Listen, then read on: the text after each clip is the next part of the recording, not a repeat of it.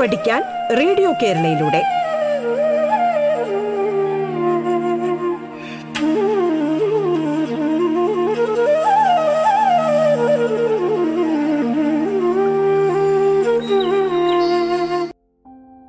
നമസ്കാരം. സംസ്ഥാന സർക്കാരിന്റെ ഓൺലൈൻ റേഡിയോ സംരംഭമായ റേഡിയോ കേരളയിൽ നിങ്ങൾ ഇപ്പോൾ കേട്ടുകൊണ്ടിരിക്കുന്നത് പാഠം എന്ന പരിപാടിയാണ്. സ്കൂൾ വിദ്യാഭ്യാസം ഓൺലൈനിലൂടെ ആയിരിക്കുന്ന ഇക്കാലത്ത് അഞ്ചു മുതൽ പത്ത് വരെയുള്ള ക്ലാസ്സുകളിലെ പാഠഭാഗങ്ങൾ വളരെ ലളിതമായി കുട്ടികളിലേക്ക് എത്തിക്കുകയാണ് പാഠം. പാഠത്തിന്റെ ഇന്നത്തെ അധ്യായത്തിൽ ഞാൻ ശ്രീലേഖയാണ് നിങ്ങളോടൊപ്പം ഉള്ളത് തിരുവനന്തപുരം ജില്ലയിലെ പെഞ്ഞാറമ്മൂട് ഹയർ സെക്കൻഡറി സ്കൂളിലെ മലയാളം വിഷയം പഠിപ്പിക്കുന്ന അധ്യാപികയാണ്. ഇന്ന് നമ്മൾ ഒൻപതാം ക്ലാസ്സിലെ അടിസ്ഥാന പാഠാവലിയിലെ മൂന്നാം യൂണിറ്റായ ഒരു കുടന്ന വെളിച്ചമായി എന്നതിൽ ആദ്യ പാഠഭാഗമായ എസ് വി വേണുഗോപൻ നായരുടെ അജഗജാന്തരം എന്ന പാഠഭാഗമാണ് പഠിക്കുന്നത്. ഒരു കുടന്ന വെളിച്ചമായി എന്ന യൂണിറ്റിൽ ഖലിൽ ജിബ്രാന്റെ പുരോഗാമി എന്ന കഥാഭാഗമാണ് പ്രവേശകമായിട്ട് കൊടുത്തിരിക്കുന്നത്. അതിനിങ്ങനെയാണ് ആ കഥ തുടങ്ങുന്നത്? ഒരിക്കൽ ഒരു മനുഷ്യൻ തന്റെ കൃഷിയിടത്തിൽ നിന്നും അതിമനോഹരമായ ഒരു വെണ്ണക്കൽ പ്രതിമ കുഴിച്ചെടുത്തു. സൗന്ദര്യ വസ്തുക്കളെ സ്നേഹിക്കുകയും അവ ശേഖരിക്കുകയും ചെയ്തിരുന്ന ഒരാളുടെ അടുത്തേക്ക് അയാൾ അതുമായി ചെന്നു. അയാൾ ആ പ്രതിമയെ ഒരു വലിയ തുകയ്ക്ക് സൗന്ദര്യ ആസ്വാദകന് വിറ്റു. പണവുമായി വീട്ടിലേക്ക് മടങ്ങുമ്പോൾ അയാൾ ഇങ്ങനെ ചിന്തിക്കാൻ തുടങ്ങി. ഈ പണം എന്തുമാത്രം ജീവിത സൗകര്യങ്ങളാണ് നൽകുന്നത്? എല്ലാവരാലും അവഗണിക്കപ്പെട്ട് ആയിരത്തോളം വർഷങ്ങളായി മണ്ണിനുള്ളിൽ പുതഞ്ഞു കിടന്നിരുന്ന ഒരു മൃതശിലാഖണ്ഡത്തിന് പകരമായി ഇത്രമാത്രം പണം നൽകി ഏത് വിട്ടി വിലയ്ക്ക് വാങ്ങും? അപ്പോൾ തന്റെ കൈക്കൽ എത്തിച്ചേർന്ന പ്രതിമയിലേക്ക് നോക്കി സൗന്ദര്യാസ്വാദകൻ ഇങ്ങനെ ചിന്തിക്കുകയായിരുന്നു. എന്തൊരു സൗന്ദര്യം? എന്തൊരു ജീവപ്രകാശം? ആയിരം വർഷങ്ങളുടെ നിർമ്മല മധുരമായ നിദ്രയ്ക്ക് ശേഷം എന്റെ കൈകളിൽ എത്തിച്ചേർന്നിരിക്കുന്നത് ഏത് ആത്മാവിന്റെ സ്വപ്നമാണ്? മൃതവും സ്വപ്നരഹിതവുമായ പണത്തിനു പകരമായി ഇതിനെ കൈമാറാൻ ആർക്കു തോന്നും? ഇവിടെ ഭൂ ഉടമയ്ക്ക് പ്രതിമ ജീവനില്ലാത്ത വെറും ഒരു കൽക്കഷണം മാത്രമാണ്. അയാൾ എന്തിനും ഇത് പണത്തിന് മൂല്യം കൽപ്പിക്കുകയാണ്. എന്നാൽ സൗന്ദര്യ ആസ്വാദകനെ സംബന്ധിച്ചിടത്തോളം പണത്തിന് യാതൊരു പ്രാധാന്യവും ഇല്ല. സാധാരണ വസ്തുവിൽ നിന്നും വ്യത്യസ്തമായി അദ്ദേഹം കലാസൃഷ്ടിയെ കാണുകയാണ്. ഇങ്ങനെ ഓരോരുത്തരുടെയും പ്രവൃത്തികൾ അവരുടെ ജീവിത വീക്ഷണത്തിന്റെ പ്രതിഫലനമാണ്. ഓരോ മനുഷ്യരുടെയും കാഴ്ചപ്പാടുകൾ വ്യത്യസ്തമായിരിക്കും. ജീവിത സാഹചര്യങ്ങൾക്കനുസരിച്ച് വ്യക്തിയുടെ കാഴ്ചപ്പാടിൽ വ്യത്യാസം വരുന്നു. പ്രതിമയുടെ മൂല്യത്തെ കലാസൗന്ദര്യം കൊണ്ടാണ് സൗന്ദര്യ ആസ്വാദകൻ വിലയിരുത്തുന്നത്. എന്നാൽ ആ കൃഷിക്കാരൻ അല്ലെങ്കിൽ ആ ഭൂ ഉടമയ്ക്ക് കലയുടെ മൂല്യം തിരിച്ചറിയാൻ കഴിയുന്നില്ല. ഒരാളുടെ മൂല്യനിർണയം മറ്റൊരാൾക്ക് വിഡിതമായി തോന്നുകയാണ്. ഇപ്രകാരം ജീവിത അനുഭവങ്ങൾ നൽകുന്ന തിരിച്ചറിവുകളാണ് വസ്തുക്കളെ അല്ലെങ്കിൽ ബന്ധങ്ങളെ അല്ലെങ്കിൽ അനുഭവങ്ങളെ വേർതിരിച്ചറിയാനുള്ള മാനദണ്ഡമായി മാറുന്നത്. ഈ ഒരു കാഴ്ചപ്പാടാണ് നമുക്ക് അജഗജാന്തരം എന്ന കഥയിലും കാണാൻ കഴിയുന്നത്. നമ്മളെല്ലാവരും തന്നെ വലുതാകാൻ ആഗ്രഹിക്കുന്നവരാണ്. സാമ്പത്തികമായും അല്ലെങ്കിൽ സാമൂഹ്യമായും വലുതാകാൻ ആഗ്രഹിക്കുന്നു. വളർന്നു വലിയ ആളാകണം എന്നാണ് നമ്മൾ കുഞ്ഞുങ്ങളെ പോ കുഞ്ഞുങ്ങളോട് പോലും മുതിർന്നവർ പറയാറുള്ളത്. എന്നാൽ ഈ വലിയ കാര്യങ്ങളിൽ നിന്നും ചെറുതിലേക്ക് ഇറങ്ങി നടക്കുന്നവരെ കുറിച്ച് നമ്മൾ ചിന്തിക്കാറുണ്ടോ? ചെറിയ കാര്യങ്ങൾ നടന്നു കാണുന്നതിനു വേണ്ടി ആ ആഗ്രഹങ്ങൾ സാക്ഷാത്കരിക്കുന്നതിനു വേണ്ടി വലിയ കാര്യങ്ങൾ ഉപേക്ഷിക്കുന്നവരെ കുറിച്ച് ഇങ്ങനെ ജീവിതത്തിൽ വ്യത്യസ്തമായി ചിന്തിക്കുന്നവരോട് സമൂഹത്തിനുള്ള നിലപാട് എന്തായിരിക്കാം? പലപ്പോഴും നമ്മൾ വാർത്തകളിലും മറ്റും വായിച്ചിരിക്കാം. എഞ്ചിനീയർ ജോലി ഉപേക്ഷിച്ച് കൃഷിപ്പണിയിലേക്ക് ഇറങ്ങിയ ചെറുപ്പക്കാരെ കുറിച്ച് ഇങ്ങനെ വേറിട്ട് ചിന്തിക്കുന്നവരോട് സമൂഹം പലപ്പോഴും നെറ്റി ചുളിക്കു. ചുളിക്കുകയാണ് പതിവ്. വിമർശനങ്ങൾ കൊണ്ട് അവരെ മൂടാറുണ്ട്. സ്വന്തം കുടുംബക്കാർ പോലും അവരെ പഴിചാരാം. എത്ര നല്ല ജോലിയായിരുന്നു. എ സി റൂമിലിരുന്ന് അവന് ജോലി ചെയ്താൽ മതി. കമ്പനി വക കാറ് വീട് പി എഫ് ഇൻക്രിമെന്റ്. ഇങ്ങനെ എന്താണ് ഗുണങ്ങൾ ഒരുപാടുണ്ടാകാം. എന്നാൽ ഇവയ്ക്കെല്ലാം അപ്പുറം മനഃശാന്തി എന്നുള്ളതുണ്ട്. നമ്മുടെ ആഗ്രഹങ്ങളുടെ എല്ലാം പരിധിയും വ്യാപ്തിയും നിശ്ചയിക്കേണ്ടത് ഇത്തരത്തിൽ മനഃശാന്തിയും സംതൃപ്തിയും കൊണ്ടാണ് എന്നാണ് ഈ ജീവിതങ്ങളെല്ലാം നമ്മെ ബോധ്യപ്പെടുത്തുന്നത്. ഇങ്ങനെ വലിയ വലിയതിൽ നിന്നും ചെറിയതിലേക്ക് ഇറങ്ങി നടക്കുന്നവരോട് സമൂഹം പലപ്പോഴും വിമർശന ബുദ്ധിയോടുകൂടിയാണ് ഇടപെടാറുള്ളത്. വലുതിന് പിന്നാലെ പായാനുള്ള സമൂഹത്തിന്റെ പ്രവണതയെ വിമർശന വിധേയ വിധേയമാക്കുന്ന കഥയാണ് എസ് വി വേണുഗോപൻ നായരുടെ അജഗജാന്തരം. ആക്ഷേപഹാസ്യത്തിന്റെ രചനാതന്ത്രം നമുക്ക് ഈ കഥയിൽ കാണാൻ കഴിയും. അജം എന്നാൽ ആട് ഗജം എന്നാൽ ആന അന്തരം എന്നാൽ വ്യത്യാസം ആടും ആനയും തമ്മിലുള്ള വ്യത്യാസം. ഇങ്ങനെ വലിപ്പ ചെറുപ്പങ്ങളെ സൂചിപ്പിക്കുന്ന മലയാളത്തിലെ ഒരു ശൈലിയാണ് അജഗജാന്തരം എന്നുള്ളത് അത് ചിലപ്പോൾ വ്യക്തിത്വങ്ങൾ തമ്മിലാകാം സാഹിത്യ രചനകൾ തമ്മിലാകാം ചിന്തകളാകാം ആശയങ്ങളാകാം. ഈ ശൈലിയെ ആധാരമാക്കി ആക്ഷേപഹാസ്യ രൂപത്തിൽ എസ് വി വേണുഗോപൻ നായർ രചിച്ച കഥയാണ് അജഗജാന്തരം എന്നത്. ഇനി നമുക്ക് കഥാകാരനെ പരിചയപ്പെടാം. എസ് വി വേണുഗോപൻ നായരുടെ ഒറ്റപ്പാലം എന്ന കൃതിയിൽ നിന്നെടുത്ത കഥയാണ് അജഗജാന്തരം. ഇനി നമുക്ക് എഴുത്തുകാരനെ പരിചയപ്പെടാം.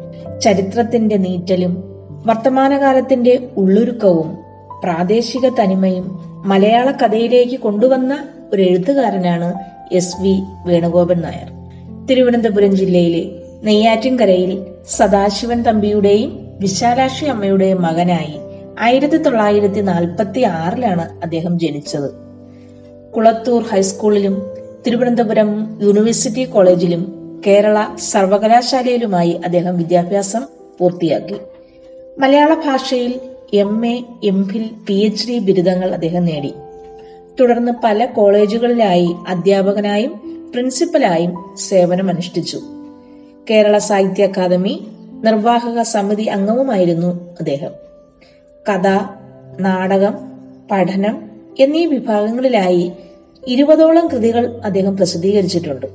മലയാള കഥയുടെ സമകാലിക ഭാഷയിൽ വ്യതിയാനം വരുത്തിയ കഥാകൃത്താണ് എസ് വി വേണുഗോപൻ നായർ. ഇതിന് കാരണവും അദ്ദേഹം പറയുന്നുണ്ട് തമിഴ്നാടിനോട് ചേർന്നുള്ള കളിക്കുളമാണ് അദ്ദേഹത്തിന്റെ കുടുംബ വീട്. തമിഴും മലയാളവും കലർന്നാണ് അവിടെ സംസാരിച്ചിരുന്നത്. ഇങ്ങനെ കളിക്കുളത്തെയും പാറശാലയിലെയും നെയ്യാറ്റിൻകരയിലെയും പ്രാദേശിക ഭാഷകൾ അദ്ദേഹത്തിന് വശമുള്ളതുപോലെ തന്നെ വള്ളുവനാടൻ ഭാഷയിലും കൃതികൾ എഴുതുക എഴുതുവാൻ അദ്ദേഹത്തിന് സാധിക്കുമായിരുന്നു. എന്നാൽ വള്ളുവനാട്ടിൽ ജനിച്ചു വളർന്ന ഒരു എഴുത്തുകാരന് നെയ്യാറ്റിൻകരയിലെയോ പാറശാലയിലെയോ പ്രാദേശിക ഭാഷയിൽ കൃതി എഴുതുക വളരെ പ്രയാസമാണ്. ഈ പ്രത്യേകത തന്റെ ഭാഷയുടെ സവിശേഷതയാണെന്നും അത് ഭൂമിശാസ്ത്രപരവുമാണ് എന്നാണ് അദ്ദേഹം പറയുന്നത്. ഇങ്ങനെ തന്റെ കഥാപരിസരത്തെ ഭാഷാഭേദങ്ങളെക്കുറിച്ച് അദ്ദേഹം തന്നെ പറയുന്നത് ഇപ്രകാരമാണ്.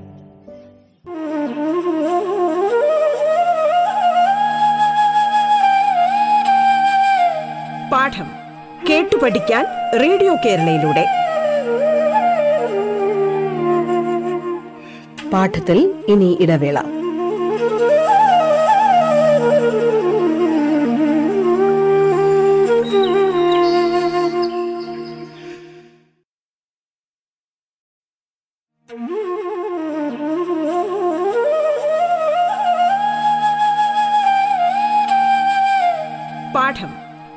പഠിക്കാൻ റേഡിയോ കേരളയിലൂടെ. തുടർന്ന് കേൾക്കാം പാഠം.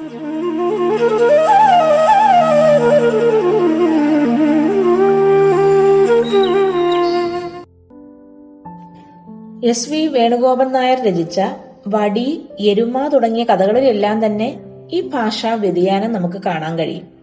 അദ്ദേഹം വടി എന്ന കഥയിലെ ഭാഷയിൽ നിന്നും വളരെ വ്യത്യസ്തമാണ് എരുമ എന്ന കഥയിലെ ഭാഷ.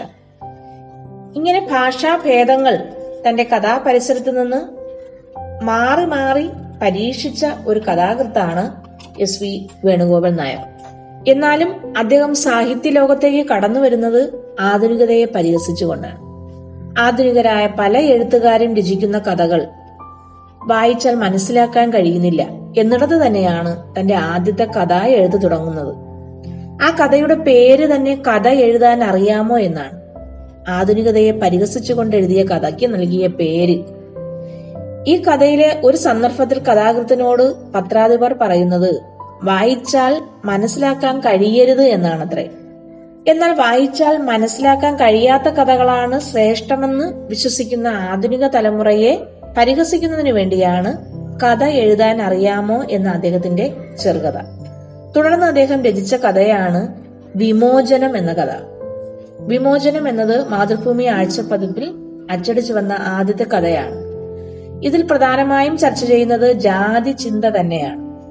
ഇത് അദ്ദേഹത്തിന്റെ വ്യക്തിപരമായ ഒരു അനുഭവമായിട്ടാണ് കണക്കാക്കുന്നത്. ഇത് എഴുതുന്ന കാലത്ത് അദ്ദേഹത്തിന്റെ ഉള്ളിൽ ജാതി ചിന്ത വല്ലാതെ ബാധിച്ചിരുന്നു. അത് അദ്ദേഹം വളർന്നു വന്ന ചുറ്റുപാടിന്റെ പ്രശ്നമായിരുന്നു എന്നാണ് കഥാകാരൻ തന്നെ പറയുന്നത്. അന്യ സമുദായക്കാർ നടത്തുന്ന കടകളിൽ നിന്നും ഭക്ഷണം കഴിക്കാൻ അദ്ദേഹത്തിന് അക്കാലത്ത് ഏറെ പ്രയാസമായിരുന്നു അത്രേ. എന്നാൽ അദ്ദേഹം മഞ്ചേരിയിൽ ജോലി ചെയ്യുന്ന സമയത്ത് മറ്റു വഴികളൊന്നും ഇല്ലാത്തത് കൊണ്ട് ഇങ്ങനെ അന്യ സമുദായത്തിൽപ്പെട്ടവർ നടത്തുന്ന കടകളിൽ നിന്ന് ഭക്ഷണം കഴിക്കേണ്ടി വന്നു. ഇങ്ങനെ തന്റെ മനസ്സിന്റെ അടിമത്വത്തിൽ നിന്നുള്ള മോചനമായിട്ടാണ് അദ്ദേഹം ഈ കഥ എഴുതുന്നത്. അതുകൊണ്ടാണ് വിമോചനം എന്ന പേര് തന്നെ അദ്ദേഹം നൽകിയിരിക്കുന്നത്.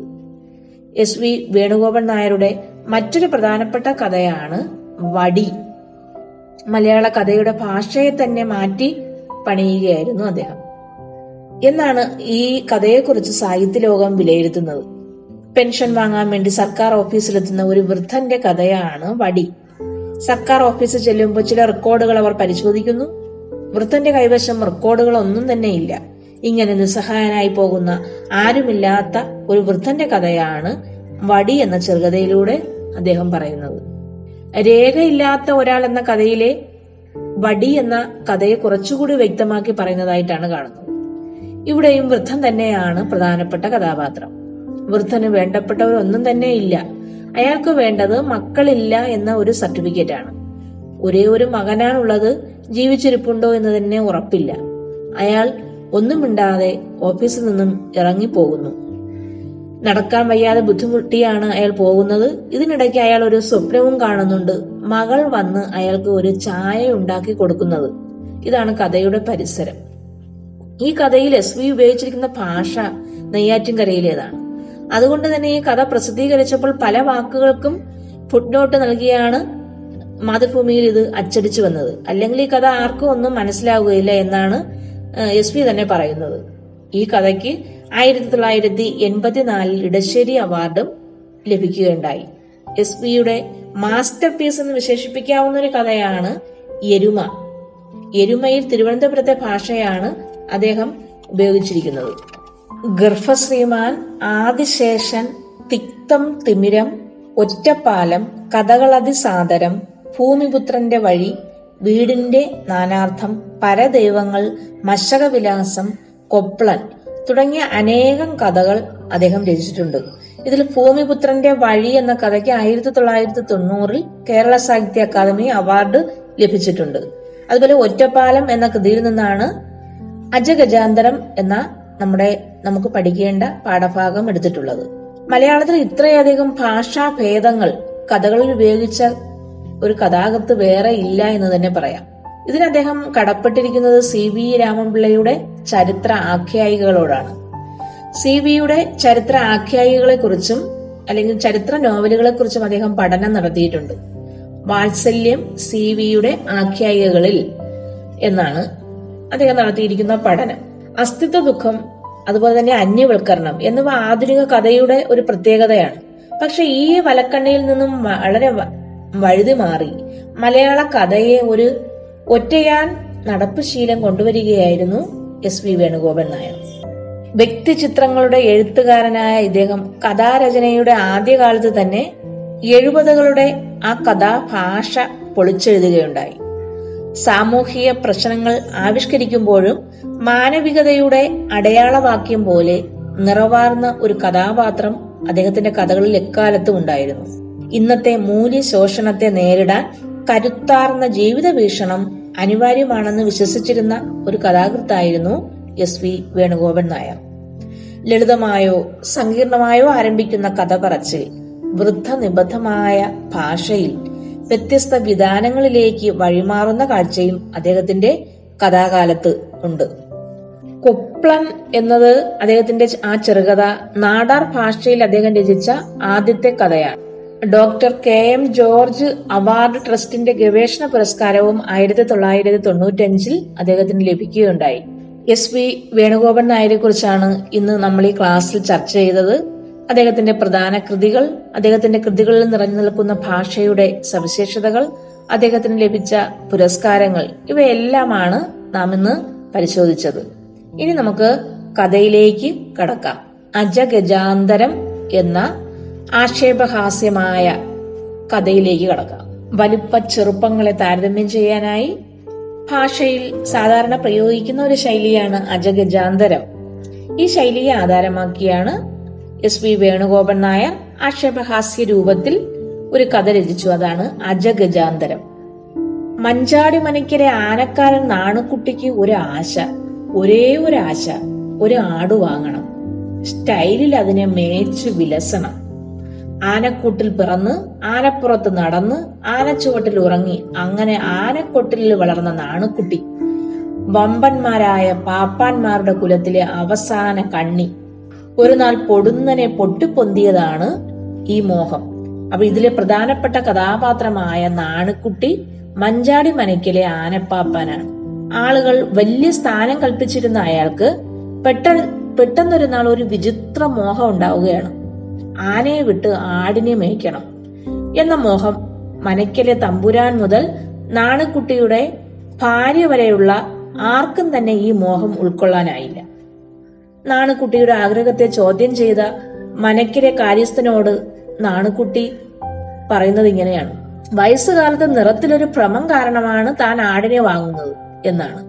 കറുത്ത മൃഗമായ ആനയെ നയിച്ചു മടുത്തതിനാൽ ഒരു വെളുത്ത മൃഗത്തെ മേച്ചിട്ട് മരിക്കണമെന്നൊരു ആഗ്രഹമുണ്ട്.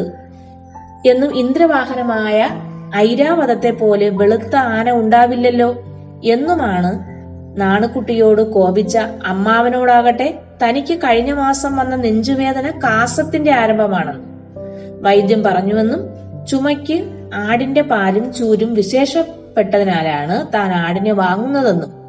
മാത്രമല്ല ആയാസമുള്ള ജോലി ഒന്നും ചെയ്യരുതെന്ന് വൈദ്യൻ പറഞ്ഞിട്ടുണ്ടെന്നും പറഞ്ഞ് തന്റെ ആഗ്രഹത്തെ ന്യായീകരിക്കുകയാണ് നാണുക്കുട്ടി സങ്കടപ്പെട്ട ഭാര്യയെ അനുനയിപ്പിക്കാനായി നാണുക്കുട്ടി നിരത്തുന്ന ന്യായീകരണമാകട്ടെ വല്ലവരുടെയും ആനയെ മേയ്ക്കുന്നതിനേക്കാൾ സ്വന്തം ആടിനെ മേയ്ക്കുന്നതാണ് നല്ലതെന്നാണ്.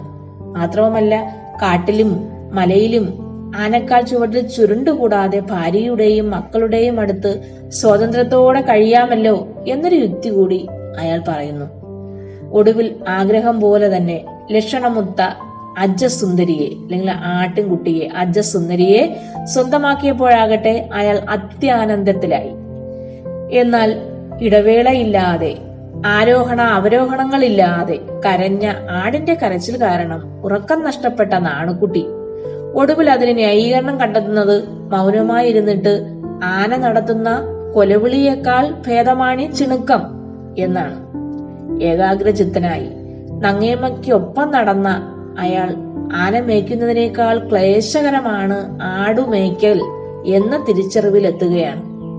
ഒടുവിൽ കോൾ വച്ചാൽ ആട് നിൽക്കില്ലെന്ന ഗുണപാഠം മനസ്സിലാക്കിയ അയാൾ ആടിനെയും ആനയെയും തമ്മിൽ താരതമ്യം ചെയ്യുന്നത് നിരർത്ഥകമാണെന്ന ചിന്തയിലെത്തുന്നു. ഒടുവിൽ ആനയ്ക്ക് നീരസമുണ്ടായാൽ പാപ്പാറ്റ ജന്മം അവസാനിക്കുമെന്നും അകാല ചരമഭയമില്ലാതെ ശേഷിച്ച് ആയുസ് നീക്കാമെന്നത് വലിയൊരു നേട്ടമാണെന്നുമുള്ള യുക്തിയിൽ ആശ്വാസം കൊള്ളുകയാണ് നാണുക്കുട്ടി. അതോടൊപ്പം തന്നെ ക്രിസ്തുവിനെയും കൃഷ്ണനെയും പോലുള്ള സമാധാന ദൂതന്മാർ പിറന്നത് തൊഴുത്തിലാണെന്നതുപോലെ തന്നെ ജീവിതവും മഹത്വപൂർണമാകുമെന്ന തിരിച്ചറിവ് അയാൾക്കുണ്ടാകുന്നു.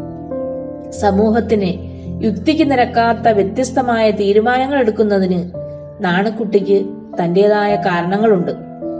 വലിയ ആഖ്യാനങ്ങളാൽ തന്റെ ചെറു ജീവിതത്തിന് കുടപിടിച്ചുകൊണ്ട് നാണക്കുട്ടിയുടെ ജീവിതം അങ്ങനെ സ്വസ്ഥത കൈവരിക്കുകയാണ്.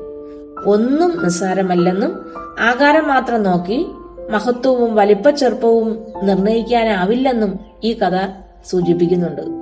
വ്യത്യസ്തമായി ചിന്തിക്കുന്നവരാണ് സമൂഹത്തെ മുന്നോട്ട് നയിക്കുന്നതെന്ന് നാണക്കുട്ടിയുടെ ജീവിതം നമുക്ക് കാണിച്ചു തരുന്നു. കഥയുടെ വിശ വിശദാംശങ്ങളിലേക്ക് നമുക്ക് അടുത്ത ക്ലാസ്സിൽ പോകാം. നന്ദി നമസ്കാരം.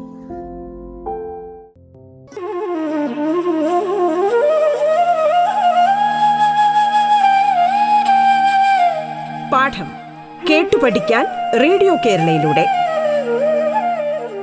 പാഠത്തിന്റെ ഇന്നത്തെ അധ്യായം പൂർണമാകുന്നു. ഇനി അടുത്ത ദിവസം കേൾക്കാം. നമസ്കാരം.